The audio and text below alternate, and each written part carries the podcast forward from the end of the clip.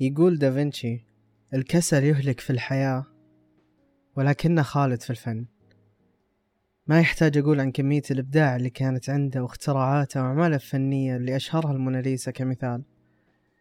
بس في شيء ممكن قليل اللي يعرف عنه وهو أن دافنشي كان من أكثر الشخصيات بالتاريخ اللي تسوف وتأجل مشاريعها الكثيرة اللي كان من الممكن أنها تغير أشياء كثير مرة لكنها ما اكتملت بسبب التسويف. بهذه الحلقة ما راح أتكلم عن التسويف كشيء سلبي. راح أتكلم عن إنه كيف ممكن يفيدنا بحياتنا.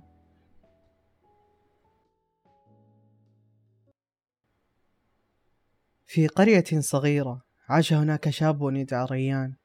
كان معروفا بطبيعته الهادئة والمماطلة في كل شيء تقريبا.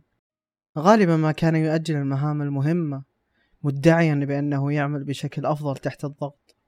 كان أصدقاؤه وعائلته قلقين عليه خوفا من أن تؤدي عادته في التسويف إلى ضياع الفرص والفشل في الحياة. ذات يوم واجهت القرية أزمة كبيرة. كانت المحاصيل تنهار وكان المجتمع بأكمله على وشك الدخول في أزمة نقص الغذاء.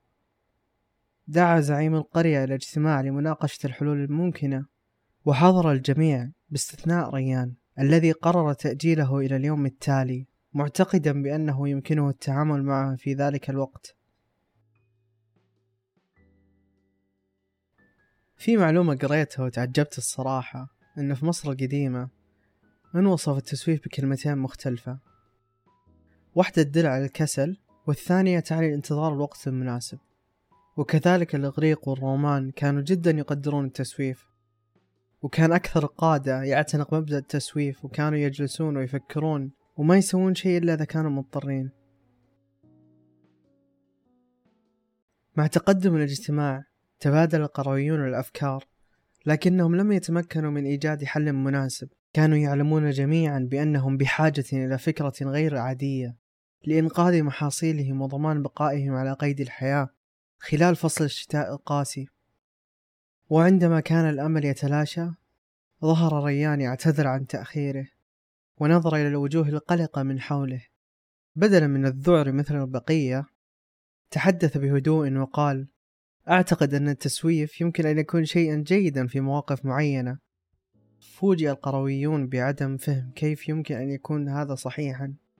تابع ريان عندما تماطل فإنك تمنح عقلك وقتا للتجول واستكشاف الاحتمالات المختلفة ورؤية الأشياء من منظور جديد. وفي بعض الأحيان تأتي أفضل الأفكار عندما تترك عقلك يسترخي ولا تجبره على اتخاذ إجراء فوري.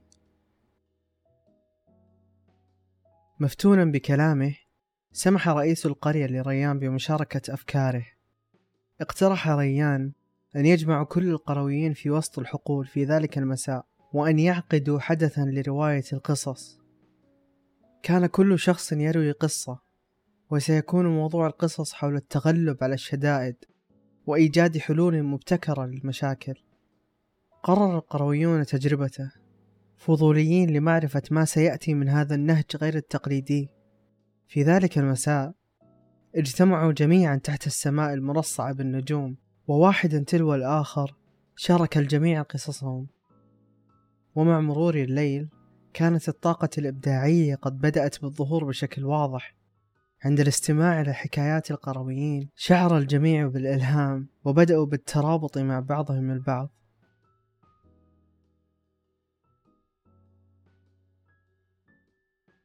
قسم الباحثين المسوفين لقسمين. القسم الأول هو المسوف النشط. هو اللي يأجل العمل عن قصد لأنه يعمل بشكل جيد تحت الضغط. وهذا النوع له إيجابيات مثل أنه يعطيك وقت أطول للتخطيط وكذلك بسبب ضيق الوقت يجبرك أنك تشتغل بكفاءة عالية. أما المسوف السلبي وهو منظور الأغلب للتسويف هو يوم الشخص يشوف نفسه مشلول بسبب عدم قدرته على إكمال مهمة معينة في وقت محدد. وهالشي يسبب القلق ويخليك تشعر بالسوء بسبب أنك ما أنجزت شيء وممكن تدخل بدوامة لوم الذات بسبب هالشي.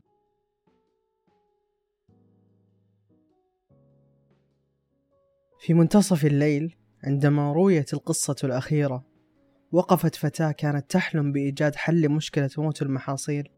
أثناء استكشافها للغابة عثرت على حديقة فريدة حيث تزدهر النباتات على الرغم من ندرتها. شرح المزارع العجوز طرق تكيف الطبيعة وأحست الفتاة بالإلهام وخطرت ببالها فكرة.